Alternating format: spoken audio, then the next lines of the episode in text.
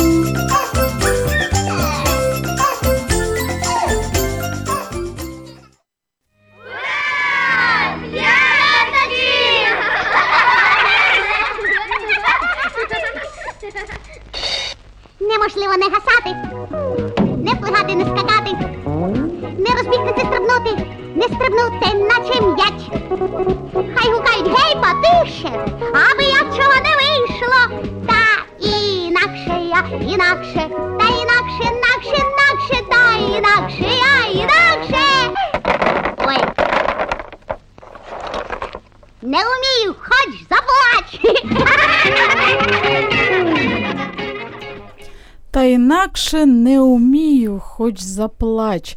Гиперактивные, непоседливые, неспособные сконцентрироваться, постоянно отвлекающиеся. О таких детях наши родители говорили, что им просто не хватает ремня. Синдром дефицита внимания с гиперактивным расстройством. Что это? Красивая отговорка родительской безалаберности – недостатка воспитания или особенности психики, особенности работы мозга. Сегодня все это мы выясним в программе «Мамские страсти». Меня зовут Любовь Гасанова, и я с нетерпением, почему с нетерпением, потому что Вопросов у меня сегодня много к нашей гости, а времени у нас почему-то очень часто не хватает. Поэтому я с нетерпением ее представляю, не буду откладывать в долгий ящик. Сегодня у нас в гостях Юлия Завгородняя, практикующий детский психолог, клинический психолог, когнитивно-поведенческий консультант, ведущий специалист Киевского центра когнитивно-поведенческой терапии, автор тренинга «Счастливы вместе». Юлия, здравствуйте. Доброго дня. Очень рада, что вы сегодня с нами. Тема у нас такая достаточно необычная. С одной стороны, она очень популярна, и сегодня многие мамы говорят о своих детях, что они гиперактивные. Не просто, что у них шило в одном месте, а что очень активные. Сами устанавливают диагноз своим детям, и даже некоторые сами пытаются лечить. Поэтому э, очень, мне лично очень хочется разобраться, есть ли разница между шилопопством и действительно синдромом дефицита внимания, точнее, детьми с синдромом дефицита внимания, гиперактивным расстройством. Как это отличить? В общем, вопросов громадье, так сказать.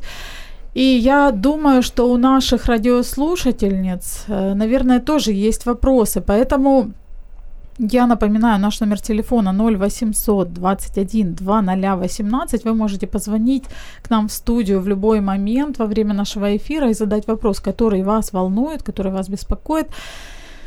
Э, сделать вы это можете совершенно бесплатно, потому что телефон бесплатен и с мобильных, и со стационарных номеров 0800 21 2018. Звоните, спрашивайте, ну а мы, в общем-то, приступим. Юля, вопрос, наверное, такой первый. Давайте расставим все точки над «и» и определимся, что такое синдром дефицита внимания з гіперактивним розстройством. Угу.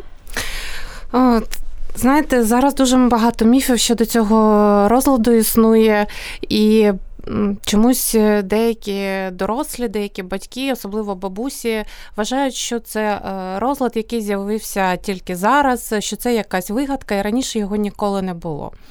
Ну, Якщо е, брати історію медицини і дивитися, так знаєте, далеко назад, то перший опис дитини з, зі схожим розладом був зроблений ще в кінці 19 століття. Е, англійським е, сімейним лікарем, і е, в цьому опису все зводилося до того, що дитина не має моральних норм в своїй поведінці. З того часу багато води витекло, і таких дітей описувалося вже дуже-дуже багато, які мають приблизно однакові проблеми в поведінці. І частіше за все батьки говорять, що ці діти не чують, занадто активні, не реагують на зауваження. Деякі батьки навіть інколи починають думати, що у дитини якісь проблеми з, зі слухом.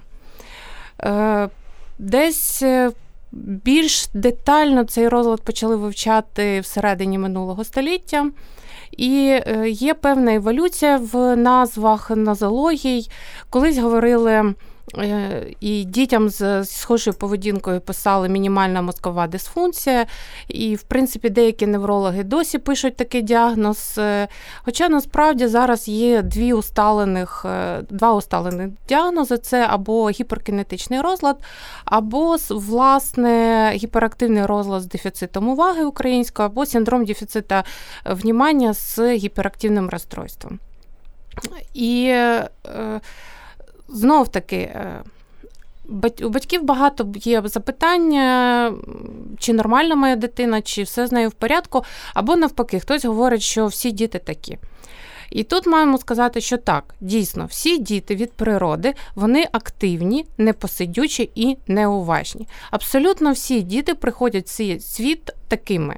І це наша, по суті, це наша плата за те, що ми в дорослому віці стаємо дуже-дуже розумними, дуже компетентними.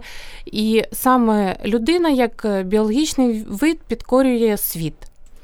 В чому полягає ця плата? Ця плата полягає в тому, що е, людське дитя приходить е, в світ з недосконалим мозком. І мозок наш розвивається вже в процесі е, після натального періоду. Да? Тобто тоді, коли дитина народжується, ми знаємо, що колосальні зміни в в мозку відбуваються саме перший рік, потім протягом дошкільного віку, і загалом мозок так до 24 років розвивається. Тому, якщо говорити про гіперактивний розлад з дефіцитом уваги і з тими критеріями, які визначає ДСМ. ДСМ це таке керівництво по діагностиці та статистич... статистиці, яке розробляється Асоціацією психіатрів. Американська Американська асоціація психіатрів його е, розробляє, раз декілька років переглядає, вносить якісь е, зміни в діагностичні критерії. То саме при ГРДО є такі, знаєте, ну, якби три вектори направленості: це гіперактивність, імпульсивність і е, неуважність.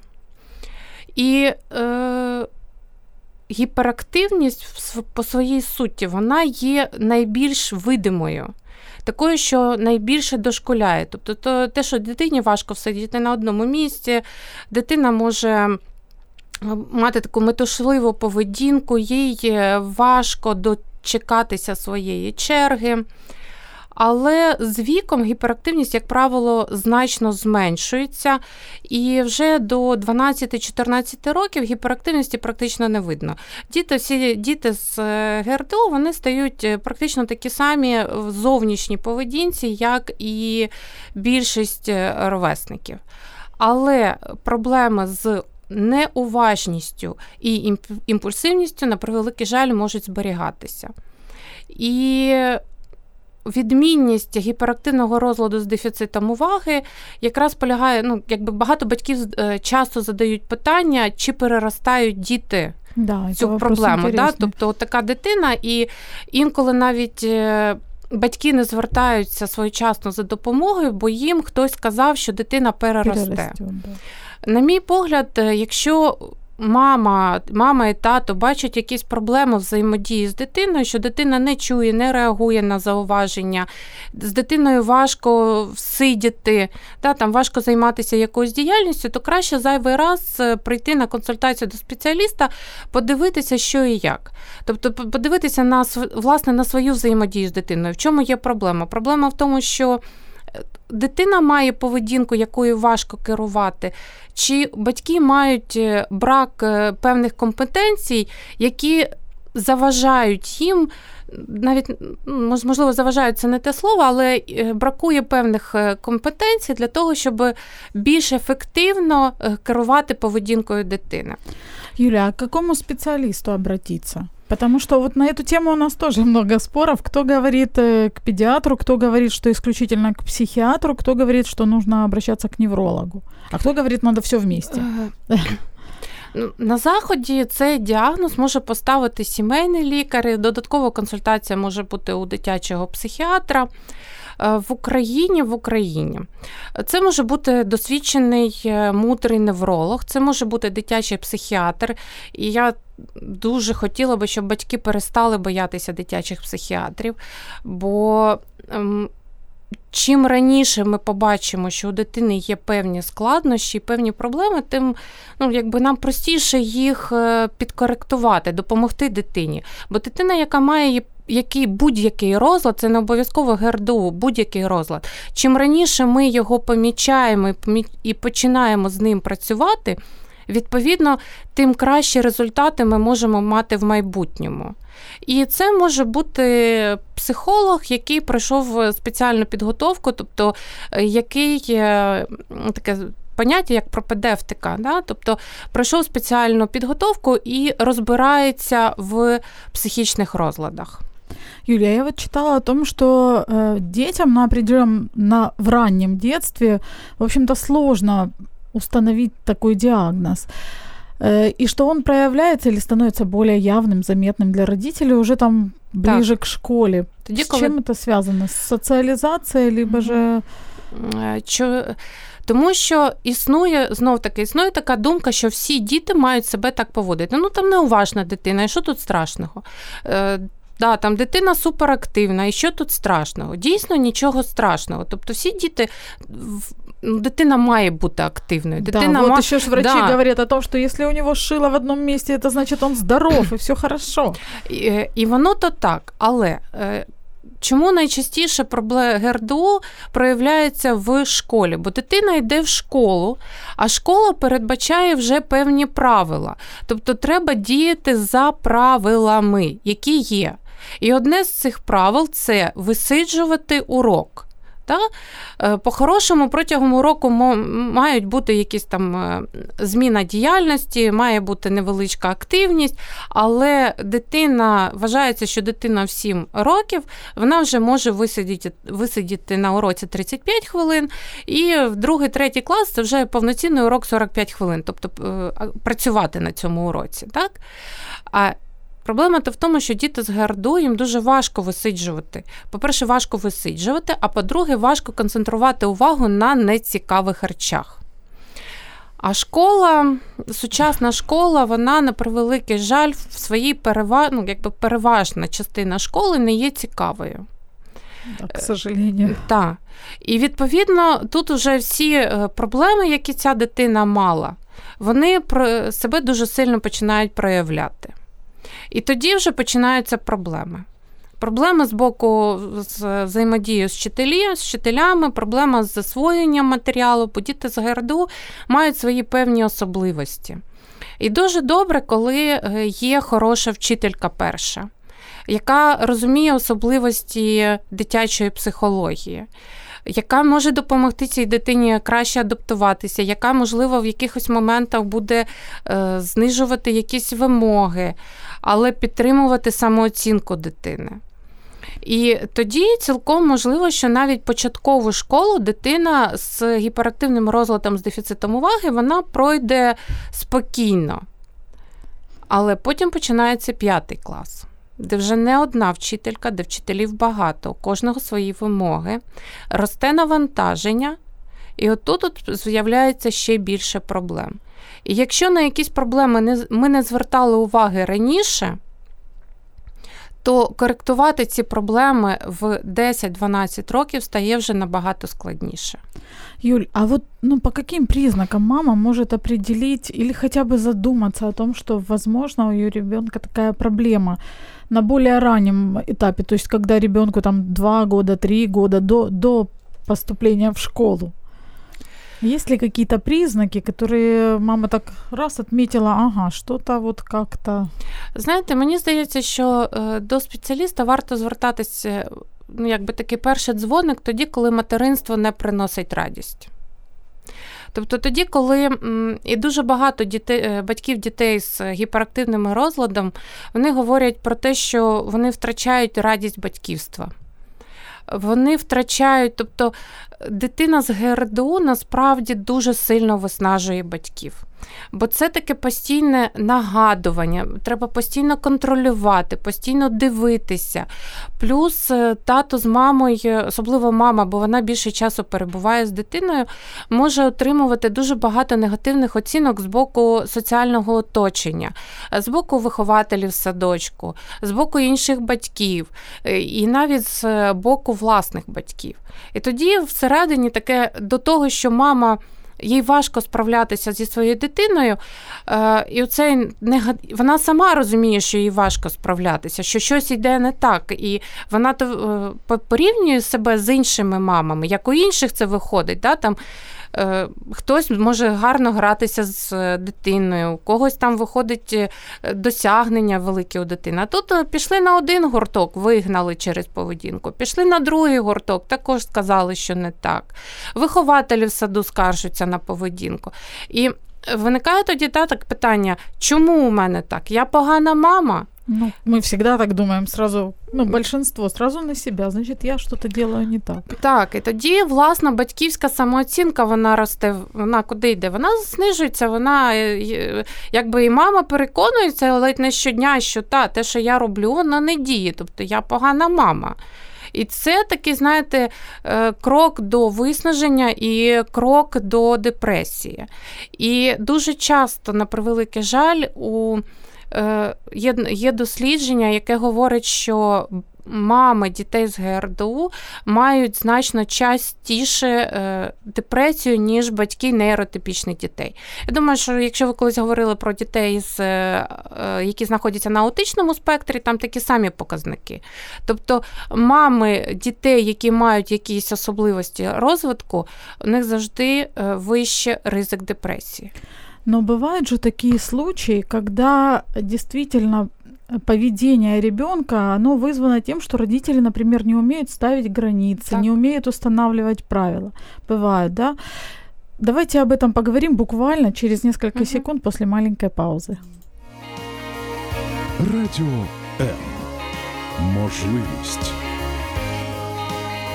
Радіо М. Мрія.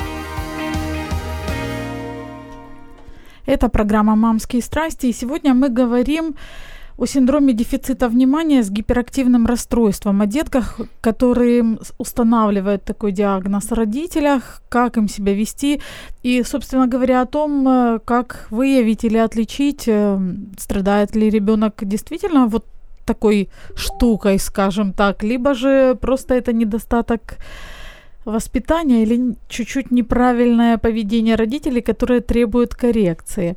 Говорим мы с Юлией Завгородней, детским психологом, специалистом Киевского центра когнитивно-поведенческой терапии. Юль, какие ошибки совершают родители, которые могут привести к тому, что дети ведут себя вот так, ну, то есть, что детей сложно контролировать, они ведут себя похоже на детей, э, у которых есть вот mm-hmm. этот синдром? Ну, якщо знов таки розглядати процес виховання і наші погляди на процес виховання, та е, там ще навіть якихось 30 років тому виховання в нашій країні воно було доволі таким авторитарним. Та?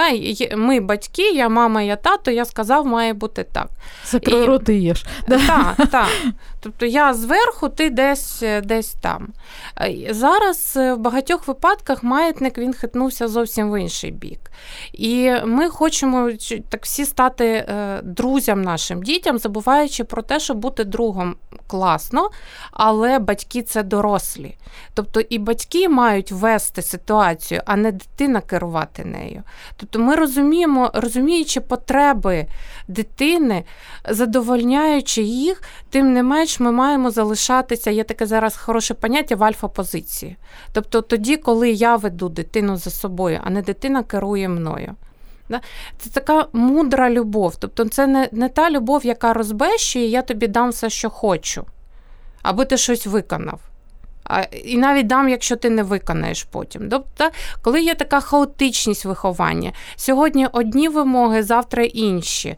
Коли є е, хаотичність в вимогах і в правилах від е, тата і мами, і дитина не знає взагалі, де як правильно, коли немає режиму дня, а для дітей дуже важливий режим, дуже важлива така сталість що день починається в один е, в один час і закінчується в інший час. Так? Е, коли мама не знає, як реагувати на емоційні такі вибухи дитини. Та? Тобто, коли мама е, не має власної гарної моделі, мама або тато, батьки загалом не знають, не мають власної гарної моделі реагування на е, кризи і на емоційні вибухи. Тобто, коли у батьків е, власні батьки були доволі авторитарні і не зважали на емоційні потреби дитини, тоді, звичайно, батьки опиняються. Та, Вони не завжди знають, як як правильно відреагувати, коли у дитини починається істерика. І що тоді? Е, або придавити цю істерику, та, або е, коли ми думаємо про те, що це маленька людина, і нам треба її розуміти, тобто такий, знаєте, два полюси. І тоді е, є, лякаєшся і нічого з цим не робиш. І сам впадаєш в істерику. Так, і сам впадаєш в незрозумілий стан від того, що ти не знаєш, як як краще з цим справитися, що з цим робити. А діти з ГРДУ, да, там ніхто, звичайно, в 3-4 роки такий діагноз ставити не буде, але ми можемо говорити, що це діти з важким темпераментом. Тобто це будуть більш емоційно лабільні діти, це будуть діти, яких е, важко зупинити і зосередити на якійсь діяльності. Тобто, це не буде та дитина, з якою. Е, мама, знаєте, мені одна знайома казала, що е, у якої є дитина з гіперактивним розладом, вона казала, що. Е, під час вагітності я мріяла, як ми будемо нанизувати макарони на мотузочку, гратися там сипучими цими продуктами, ліпити з пластиліну, малювати пальчиками. У неї була така дуже красива ця пасторальна картинка, сформована да, історіями і. Журналами мамськими. А коли прийшла в світ її дитина з таким доволі вибуховим, е, активним темпераментом, ця дитина просто ну, не хотіла гратися. Вона е, в ці ігри вона не хотіла не вписувалась в картинку. Так, вона в цю картинку дуже не вписувалась. Але він е, дуже любив і любить, полюбляє досі бігати, йому подобається там. Різні спортивні активності, він любить кувыркатися. І відповідно, да, там от, очікування не Мам, співпадають. Розчарування. Та, розчарування і не знаю, і не знаю, що з цим робити, як. Е, яку активність придумувати і як все встигнути за такою дитиною? Юль, а агрессия может быть проявлением того, что у ребенка вот такой синдром? Либо же агрессия это вообще из другой области? Ну, допустим, когда ребенок без причины бьет других детей. Інколи може, інколи може бути агресія без е, гіперактивного розладу з дефіцитом уваги. Тобто, в принципі, агр... такі агресія це.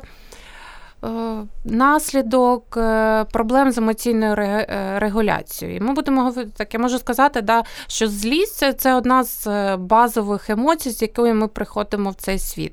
Але по мірі виховання нам батьки вчать нас е, справлятися зі власною агресією соціально. Допустимий спосіб для того, щоб ця наша агресія вона не шкодила ані нам, ані Круто. іншим людям. Так? Але е, якщо ця агресія у дитини дуже, знаєте, така велика, і батьки не знають, як з нею справлятися, да? або ця агресія виникає дуже часто, і знов таки вона може виснажувати батьків. І тоді виникає, та, е, ми не знаємо, що, як допомогти дитині, як навчити дитину справлятися з власною агресією, з цими агресивними проявами. І воно може бути як пов'язане з ГРДУ, бо при ГРДУ внаслідок імпульсивності. Ем, є проблеми з контролем своєї поведінки, так і без ГРДУ. 0800 21 2018. Дорогие наши мамочки, дорогие слушательницы, вы можете позвонить к нам на передачу и задать вопрос, который вас, э, в общем-то, интересует. Не стесняйтесь, и Юля ответит, я так думаю. Возможно, вы развенчаете какой-то собственный миф или же свое опасение, либо же поймете, как вам действовать в сложившейся вашей ситуации. Э, Юль, такой вопрос э, ну, понятно, вот э, проявляется, чаще всего проявляется вот этот синдром дефицита внимания с гиперактивным расстройством уже в школе, когда ребенок uh-huh. не может сконцентрироваться, не может сидеть, а ему нужно. Что делать родителям в таком случае? Многие психологи говорят о том, что, ну, не наседайте на своего ребенка, пусть, в общем-то, учится или не учится. Но с другой стороны, ведь родители понимают, что как бы без образования тоже сложно, без окончания школы угу. тоже сложно. Изолировать ребенка тоже не хочется, он не будет приобретать какие-то вот социальные навыки, и тяжело ему будет адаптироваться в обществе. Что делать? Ну, по-перше, треба зроз... якщо це ГРДУ, то треба зрозуміти природу ГРДУ, що то, що це є таке.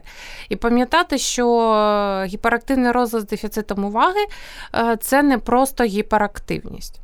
І набагато важливіше йде е, два два інших компоненти: це брак самомотивації і брак самоорганізації. Тобто це е, якості, які залежать від е, зрілості лобної кори головного мозку. І от самі, саме ці два такі характеристики вони найбільше страждають у дітей з гіперактивним розладом з дефіцитом уваги. І відповідно, що якщо дитина приходить в школу, в школі не цікаво, е, дитина з браком самомотивації, да, там по-хорошому е, дитина е, нейротипічна дитина вона може зрозуміти, для чого їй вчитися. Нейротипічна це яка? Обична? Звичайна ага. дитина. Да. Ну, Є такий термін, ми говоримо там нейротипічна дитина і дитина з е, розладом ГРДО або дитина з розладом е, аутичного спектру. Бо і той, і той розлад е, це нейророзвиткові розлади. Тобто тут діє не на рівні біології. Це не виховання, це, це суто біологія тоді е, брак мотивації. Так? І для чого я вчуся? І що можуть робити батьки, на мій погляд, це пропонувати різноманітне меню і шукати меню з різних активностей, і шукати те, до чого буде цікавість.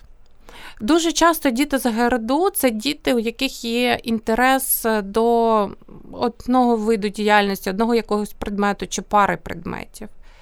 І тоді просто робити таку, знаєте, ранню профорієнтацію, ухил в цей, в цей напрямок. Знаете, многие родители переживают о том, что вот если поставили такой диагноз, значит, все, они, в общем-то, очень сильно расстраиваются и думают, что этот ребенок не сможет адаптироваться в обществе, он будет каким-то вот не таким, либо же он не сможет сам о себе позаботиться в дальнейшем. Как-то вот вы могли бы развенчать этот миф, если это миф, либо же. Мені здається, що тут навпаки, так знаєте, ну, насправді діти з ГРДУ це чудові діти, поки їх не зіпсує соціальне оточення. Бо у дітей з ГРДУ проблема яка? Поки вони маленькі, вони добрі, щирі, відкриті, вони дуже творчі, е, вони хочуть бути лідерами. Е, інша проблема в тому, що їм е, часто бракує навичок для того, щоб бути лідерами, бо вони через свою таку імпульсивність, неорганізованість, да, вони не мають тих якостей, які мав би мати справжній Е, лідер. Але вони фонданують ідеями. І е, всі говорять, що це ну, неймовірно добрі діти, вони відкриті. Але через е, свої проблеми, свої поведінкові проблеми вони починають отримувати дуже багато негативних оцінок. Їх звинувачують в тому, що вони там тупі, дурні, вони не хочуть вчитися, що там леда, що. Знаєте, у мене е, був один маленький клієнт, і мені було дуже боляче від нього чути від 9-річного е, хлопчика, е, коли він про себе казав, що я дебіл. Ого.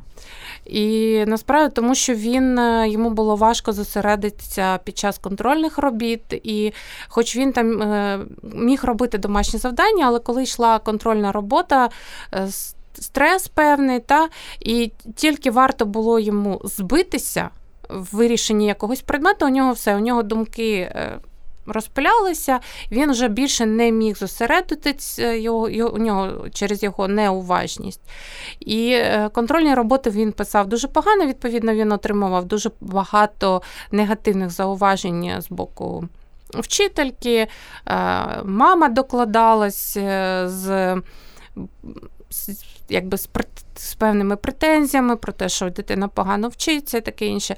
І це дуже боляче, коли маленька дитина в 9 років говорить про себе такі речі. Да, і ужасно. тут питання, е, я повернуся да, до питання самооцінки. Тобто починає страждати самооцінка. І що виходить? Що е, мозок то дозріває. Проблема гіперактивного розладу з дефіцитом уваги в тому, що кора, лобна кора головного мозку дозріває повільніше, ніж у е, звичайних дітей, у дітей, яких немає цих проблем. Але вона то все рівно дозріває. І ось виходить така ситуація, що ми маємо дорослу людину, у якої е, мозок майже дозрів. І 30% дітей з ГРДУ в дорослому віці цього розладу вже не мають.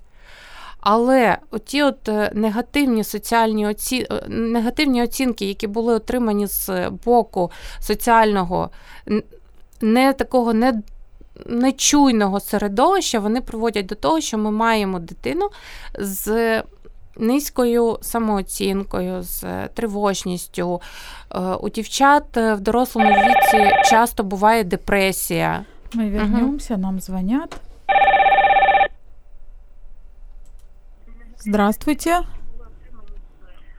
Здравствуйте. Здравствуйте. Вы в эфире. Как вас зовут? Елена. Елена. У вас есть вопрос к нашей гости? Да, у меня есть вопрос. Пожалуйста, озвучьте его.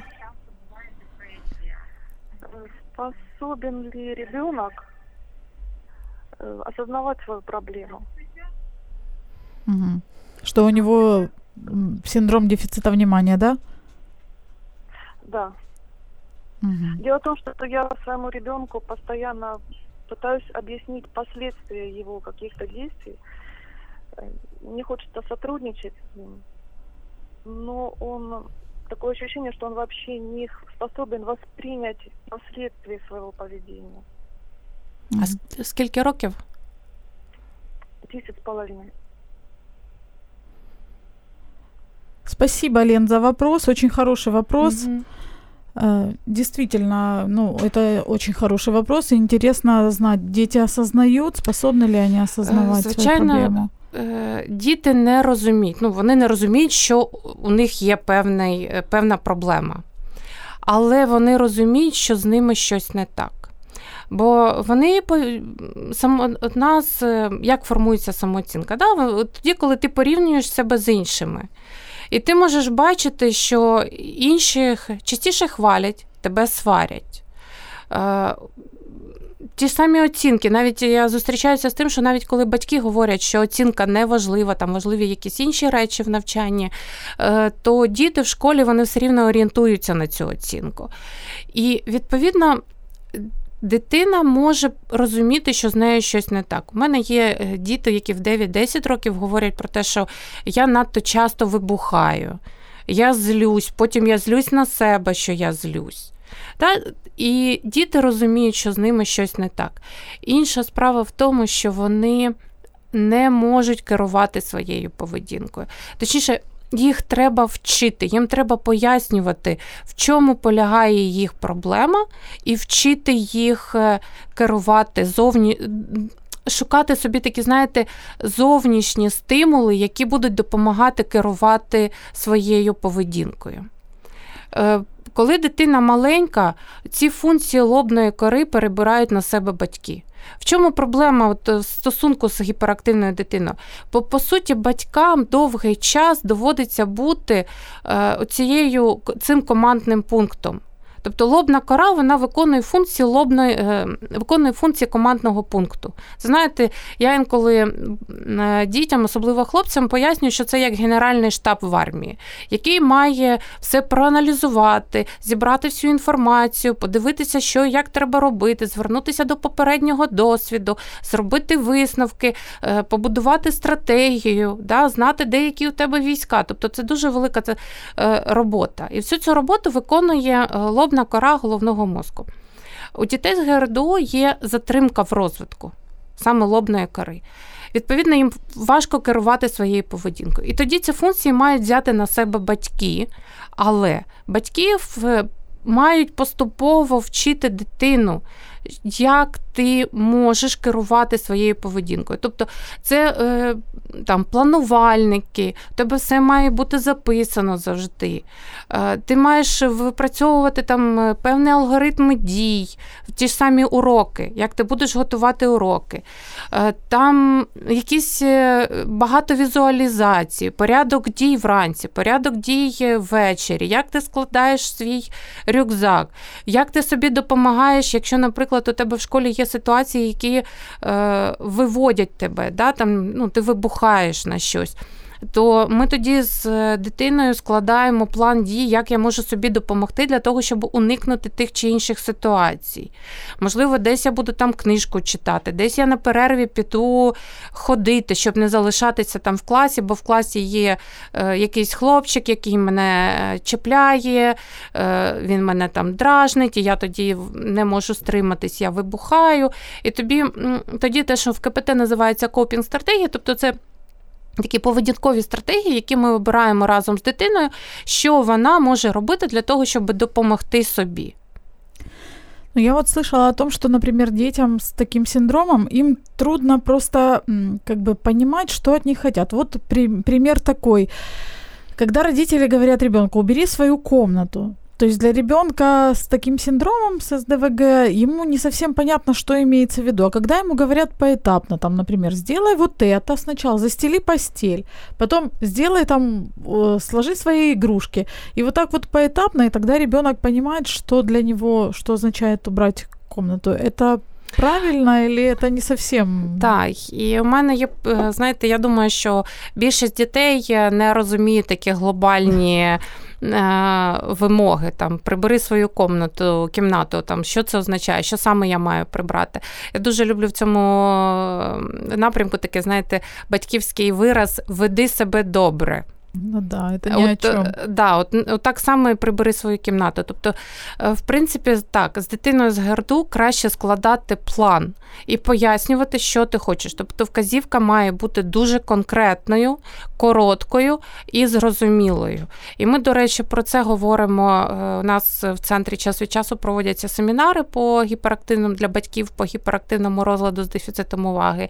І тренінг батьківських е, компетенцій, який я веду веду, яких я на центрі. У нас там ціле заняття е, так само е, присвячується саме цій комунікації, тобто як. Е, правильно, які правила ефективної вказівки існують, якою вона має бути для того, щоб дитина її почула і зробила. У меня будет вопрос по поводу угу. вказівки мотивации, но это буквально через несколько угу. секунд. Радіо М. Можливість. Радіо М. Мрія. И сегодня это программа «Мамские страсти», и сегодня мы говорим о синдроме дефицита внимания с гиперактивным расстройством, если говорить сокращенно СДВГ. Говорим с Юлией Завгородней, э, детским психологом. Юль, вы сказали о том, что для детей с этим синдромом важно вот составлять четкие правила, чтобы они были короткие и э, ну, четкие в указания. Uh-huh. Но если у ребенка недостаток мотивации, то есть как его мотивировать делать то, что говорит родитель? Вот он ну, не делает и все, не хочет. И... Тоді ми шукаємо Може... цю мотивацію. І це, знаєте, як е, морква, яка має бути завжди попереду. І це ем, інколи батьки говорять, а ну що я з ним торгуватися буду. Ні, це не торгівля. По суті, це ем, ти будеш мати щось, коли ти зробиш щось. Тобто, коли ти зробиш перше, то ти будеш мати свою морку. І ми е, перед початком ми говоримо з дитиною про те, що це буде, поки ти е, набуваєш певну навичку. Потім ми будемо набувати іншу навичку, і тоді за, вже за іншу ця буде морква. І ми цю мотивацію шукаємо разом з дитиною. Або якщо у випадку це там підліток, доросла людина з СДВГ ГРДУ, то ми разом з ними шукаємо, що є для мене мотивацією для того, щоб я щось робив. Да? Ну, Там є свої ще такі нюанси, тобто, що завдання розділяються на дрібні порції, і за кожне таку маленьку, те, що гарно дитина зробила, є своя похвала.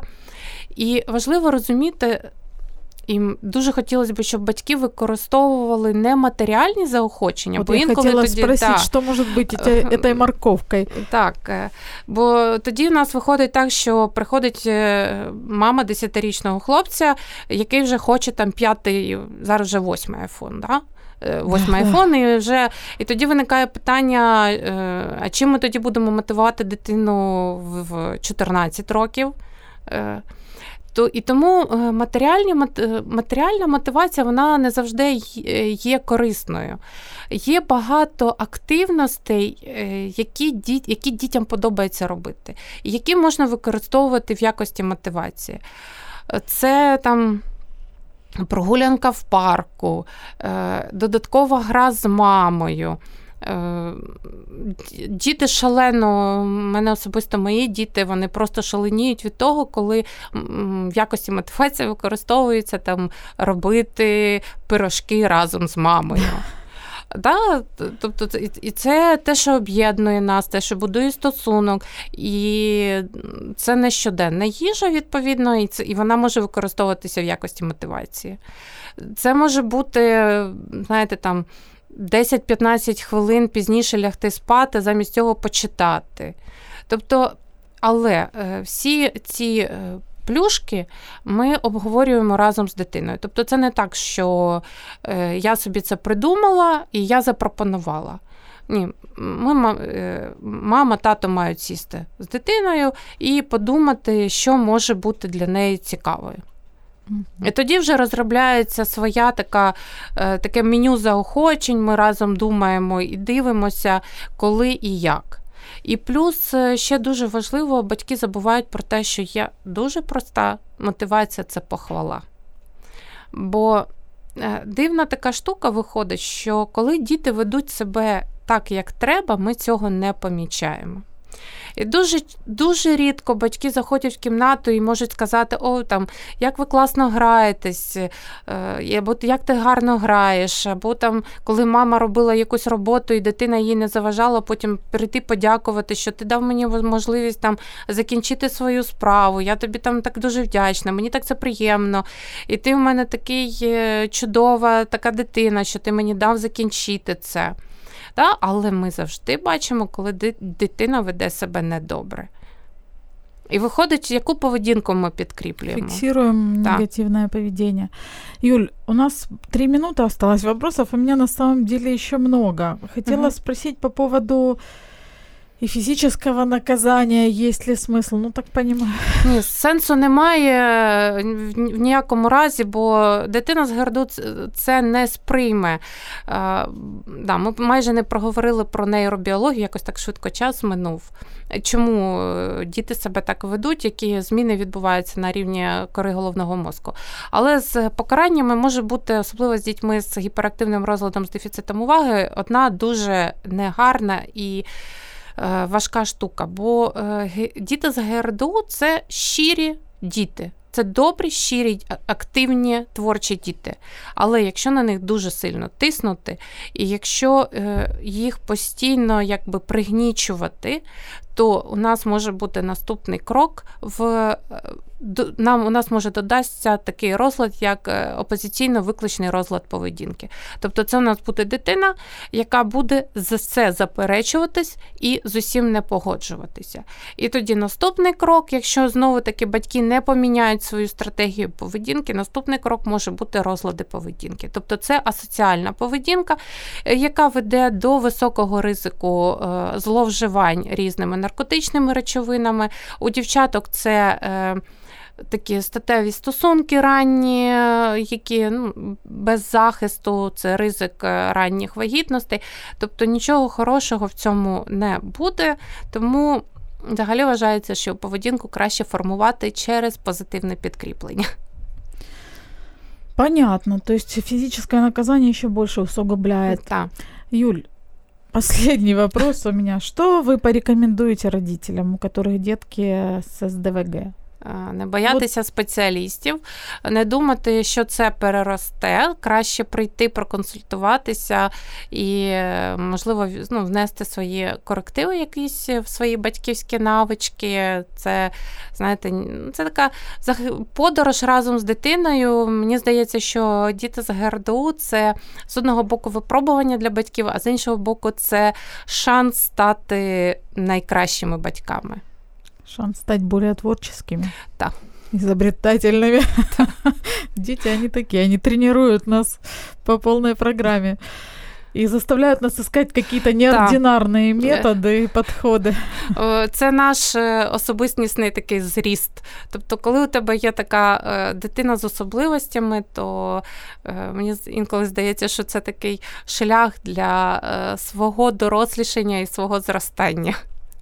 Спасибо, э, Юлия. У нас была в студии Юлия Завгородняя, практикующий детский психолог, клинический психолог, когнитивно-поведенческий консультант, ведущий специалист Киевского центра когнитивно-поведенческой терапии и автор тренинга «Счастливы вместе». Говорили мы о детках с синдромом дефицита внимания и гиперактивным расстройством.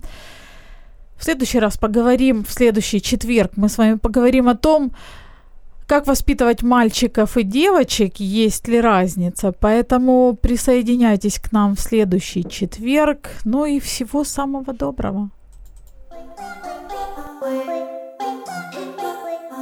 Ви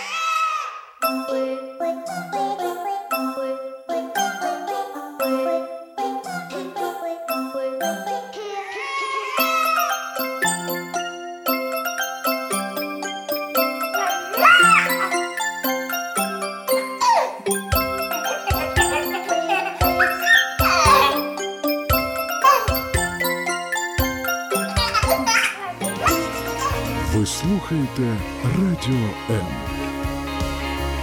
Радіо М. Музична.